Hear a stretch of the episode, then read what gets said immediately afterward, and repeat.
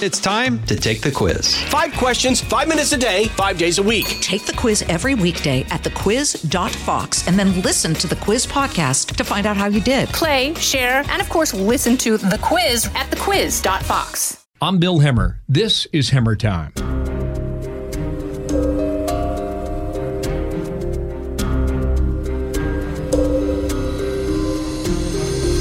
My guest today, John Adams. John, welcome to the program. Good morning, Bill. Privileged to be here. Yeah, thank you for your time. I, what I want our listeners to learn today is perhaps the history of Amy Coney Barrett and how she's touched on maybe some of the biggest rulings in the country and what viewers can expect from the hearings once they get underway. So that's that's what today is about. You are in Chicago, I'm assuming. Uh, I am currently in Washington D.C., but I oh. do live in Chicago. Gotcha. So you, you, and you split time between Chicago and Madison, Wisconsin, correct? That's correct. My law firm, Eimer Stahl, is headquartered in Chicago, but we also have an office in Wisconsin where I grew up. All right. And you clerked with Amy Coney Barrett on the Seventh Circuit in the years 2017 and 2018. I was privileged enough to clerk for her during her first year on the court. I joined three other co clerks and we comprised her first set of law clerks. It was quite an experience. Mm. How's that work? Does she pick you, or do you pick her, or uh, how is it? well, I, I, think like any job, uh, an aspiring clerk will apply to the judge that she or he would like to clerk for, and if the person's so lucky, the judge will bring that person on board. And in my case, I sent an application to Judge Barrett, and I was privileged enough uh, for her to ask me to join her in her first set of clerks. Uh-huh. Just give me an. I'm a neophyte when it comes to this stuff, so my questions sure. are basic, and I'm just trying to get an understanding. What does she see in someone like you that she says, "Come join my team"? Well, I, I think that would be a better question for her. Uh, but perhaps I could flip the script a little bit and tell you what I saw in her and why I decided to apply sure. uh, to her chambers and why I consider myself so privileged and fortunate uh, to have clerked for her. Uh, Judge Barrett is brilliant. Uh, she's courageous and she's fair. And she's also someone who holds an unrivaled sense of humanity, humility, and humor, given her tremendous accomplishments and responsibilities. And that is uh, someone who I uh, wanted to hitch my wagon to and learn from. Mm-hmm. Let's get to the big issues then, John. How well do you know her? How would you characterize that? Uh, I know Judge Barrett uh, pretty well. I, I, spent a year with her, uh, working day in and day out on uh, cases, and I was able to see the most admirable characteristics that I would consider in a person as she confronted difficult issues, as well as her professional competence to take on a very difficult job deciding complicated legal issues. Roe versus Wade, 2017. I believe she is on record by saying it is settled precedent, although she disagreed with that. When this comes up at a hearing, and no doubt that it will, how will she answer that query? Uh, well, Bill, you are right. Uh, Judge Barrett has said that Roe v. Wade is settled precedent. And perhaps I can take a step back and I could describe first how she decides cases, something that I witnessed firsthand, and then we can get into any specific questions that you might have. Um, but in the Court of Appeals, much like any other appellate court, including the Supreme Court, will receive briefs where the appellant or the petitioner uh, or uh, the plaintiff will ask the court to do something to resolve a case, to resolve a, a case or a controversy.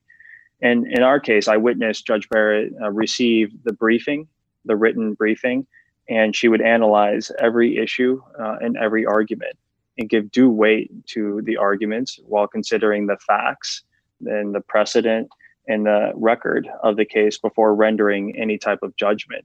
And she would also listen to the oral argument. She would ask incisive questions to each side before she would uh, come to a conclusion. And that's the way that we can expect a Justice Barrett to rule on any case before her. She would approach each case with an open mind and a foundational commitment that either side might be right, and her decision would be what only the law requires. Okay. Now so, you bring up Roe v. You bring up Roe continue. v. Wade, and, and I will I will get into it. Uh, she has not decided any cases, any abortion cases uh, on the Court of Appeals for the Seventh Circuit where she currently sits. Uh, there have been some cases uh, tangentially re- related to abortion, but she has never decided any cases. In, one case in particular, a case called Price v. Chicago, uh, Judge Barrett joined a decision that upheld a law that created buffer zones designed to protect abortion patients. And that is something that the First Amendment requires under freedom of speech and freedom of expression. And it's consistent with her application of the law, uh, neutral application of the law without any type of personal consideration or public policy preference.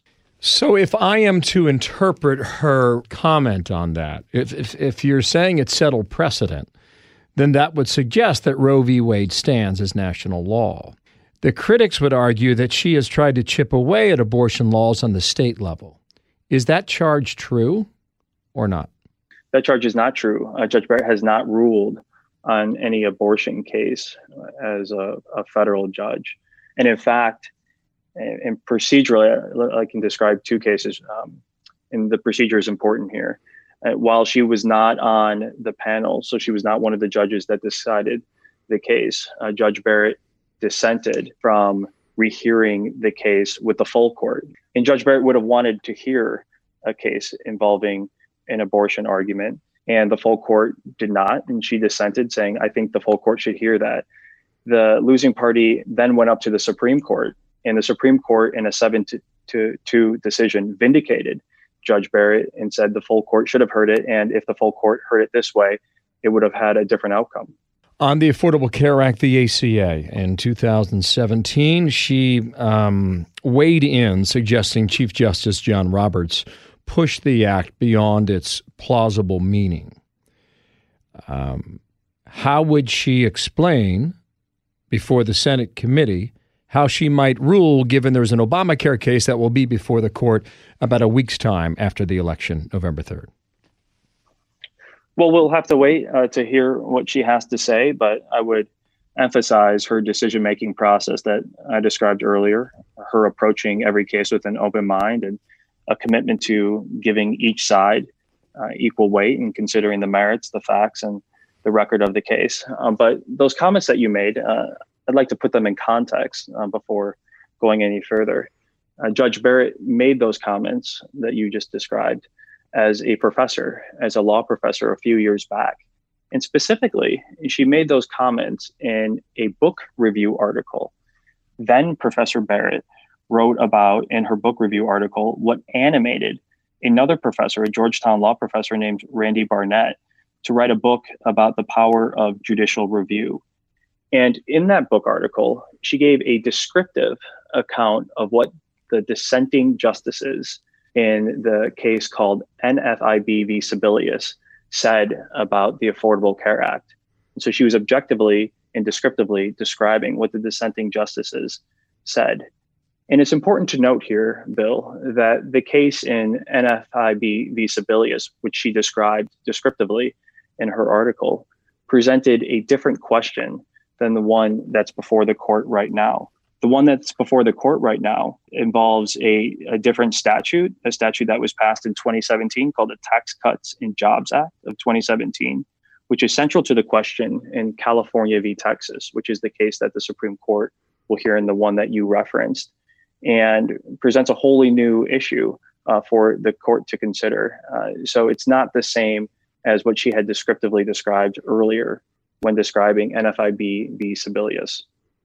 Hmm. In that case, then, if she's on the bench and this case comes before her, it's an open question as to how she would rule. That's what I take it, from it's your op- answer.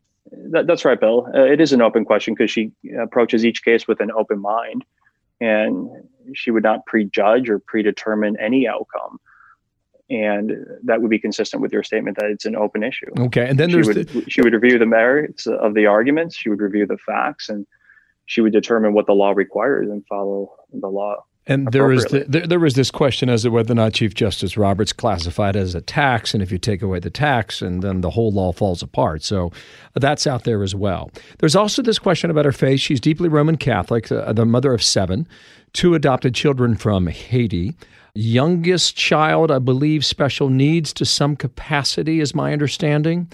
Uh, was a professor at Notre Dame and apparently was was very well liked.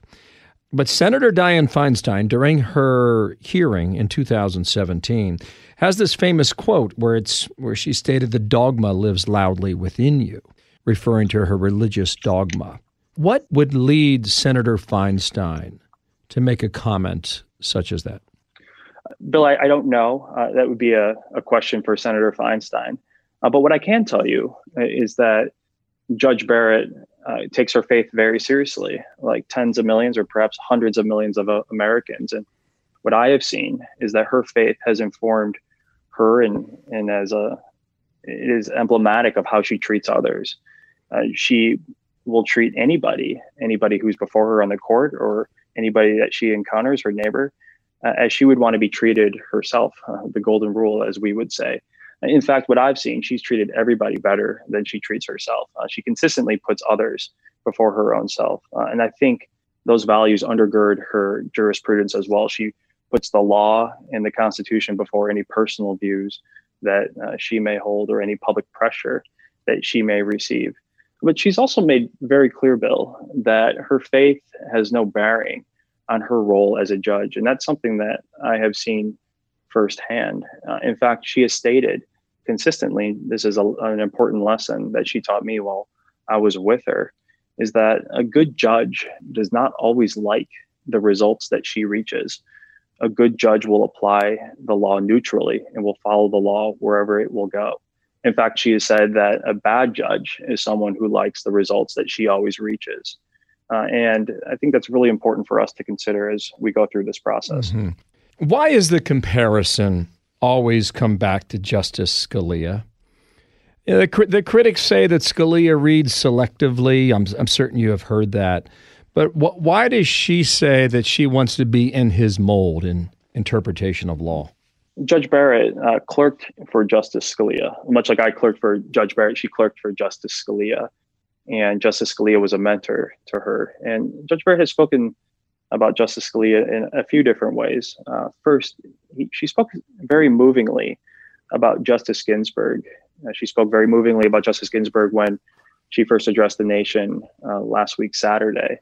And she also talked about the relationship with Justice Scalia and Justice Ginsburg. And that's something that I have seen her model herself after. She's treated everybody with the utmost dignity and respect, even if there's a, a, disagreement. She would never let a professional disagreement, with, for example, if she dissents or if someone dissents from one of her opinions, uh, that interaction would never affect her personally. Uh, she treats everybody with dignity and respect. Uh, so that's one aspect. Another aspect, as we all know, Justice Scalia was a wonderful writer and a wonderful legal thinker. And just as much, or Judge Barrett is also a wonderful uh, writer, legal writer, and a wonderful thinker. And she's modeled that type of clarity of thought as she approaches the difficult legal issues that she faces and as she communicates those as well. And then lastly, uh, Justice Scalia loved to debate uh, and loved to debate arguments and different intellectual points of view on the law. And just as so, uh, Judge Barrett does the same thing. She did so as a as a law professor with her students, as you may hear interviewing other uh, students of hers. And uh, as a judge to the law clerks, she would continually press us on different points of view and ask us to defend our positions. And in hmm. those three ways, uh, she models herself after Justice Scalia. I saw an interview with you recently. I'm not sure if it was a week ago or perhaps beyond that. It might there, feel like a, a, few years ago at this point. right on. I agree with that. Hashtag 2020. Yes. Um, but, right. but there was this conversation about textualism implying that there is consistency in the law. And there are those who say textualism is the incorrect way of reading the law because you are, quote, constrained by the words of the law. How would she describe the way she interprets the words of law? Uh, well, it's important to understand that Judge Barrett uh, is a legal scholar in statutory interpretation, and she has stated that she is a textualist. And textualism confines judges to the words of the statute, or in the case of the Constitution, which a close cousin of textualism is considered originalism, it confines the judge's discretion and it confines the judge from imposing personal views or public policy preferences because the judge is confined and constrained by the words on the paper. The judge can't deviate from those words when they're clear. At times, there are ambiguities in the law, and there are also canons of construction that judges can use to interpret those words. Uh, for example, a judge could take a look at where the word falls in a sentence. So if, if I were to say, I love basketball, football, and soccer, people would understandably construe those words as meaning within the confine of sports and not, for example, food. So there are canons of construction, and that's something that Judge Barrett knows very well. And we should all be uh, so proud and happy that one of our nominees to the Supreme Court is someone who's a prolific scholar in statutory interpretation and would understand the difficult legal questions involving statutes that are presented to the Supreme Court and her incisive legal reasoning to be able to decode those questions and then mm. communicate the result neutrally. You're listening to Hemmer Time. My guest today, John Adams. We will continue right after this. From the Fox News Podcasts Network, subscribe and listen to the Trey Gowdy Podcast. Former federal prosecutor and four term U.S. Congressman from South Carolina brings you a one of a kind podcast. Subscribe and listen now by going to FoxNewsPodcasts.com. Back with John Adams, a former clerk for Justice Amy Coney Barrett. Two more questions for you, John. The left has called her dangerous, some on the left have. They suggest that if she's seated on the court, it'll be the biggest shift in 90 years. Where does that come from? Bill, I, I don't know where that comes from. And in my view, it's without any foundation. Judge Barrett has received bipartisan support on numerous occasions um, as a judge. First, she was confirmed with bipartisan support to the Seventh Circuit. She received unanimous and bipartisan support from her Notre Dame law faculty made up of people of all different ideologies and views, but they were united in Judge Barrett and her neutral application of the law. And her co clerks that she served with on the United States Supreme Court when she was a clerk in the late 90s, when she clerked for Justice Scalia, also unanimously supported her with bipartisan support. They all came from different ideologies. They all clerked for different justices, all of the nine, but nevertheless, they unanimously supported her. And so it's without foundation to suggest that she would do anything other than apply the law neutrally without any consideration of public pressure or personal views. Mm. How nasty do you expect the hearings to become? Is this Brett Kavanaugh level stuff, or what do you expect? Bill, I, I expect Judge Barrett to move through these proceedings with the same type of poise, grace, and fortitude that she has conducted herself in life. Uh, she has faced tremendous adversity and opposition in various stages of life, but nevertheless, she continues to move forward uh, with an uncommon sense of grace and uh, dignity whenever she faces opposition, and we'll, we will see that on full display during the confirmation hearings. We expect that to happen, possibly based on the calendar, the 12th of October. That is a Monday.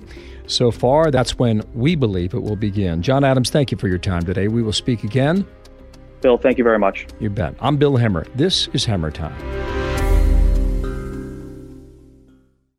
The Fox News Rundown, a contrast of perspectives you won't hear anywhere else. Your daily dose of news twice a day, featuring insight from top newsmakers, reporters, and Fox News contributors. Listen and subscribe now by going to foxnewspodcasts.com.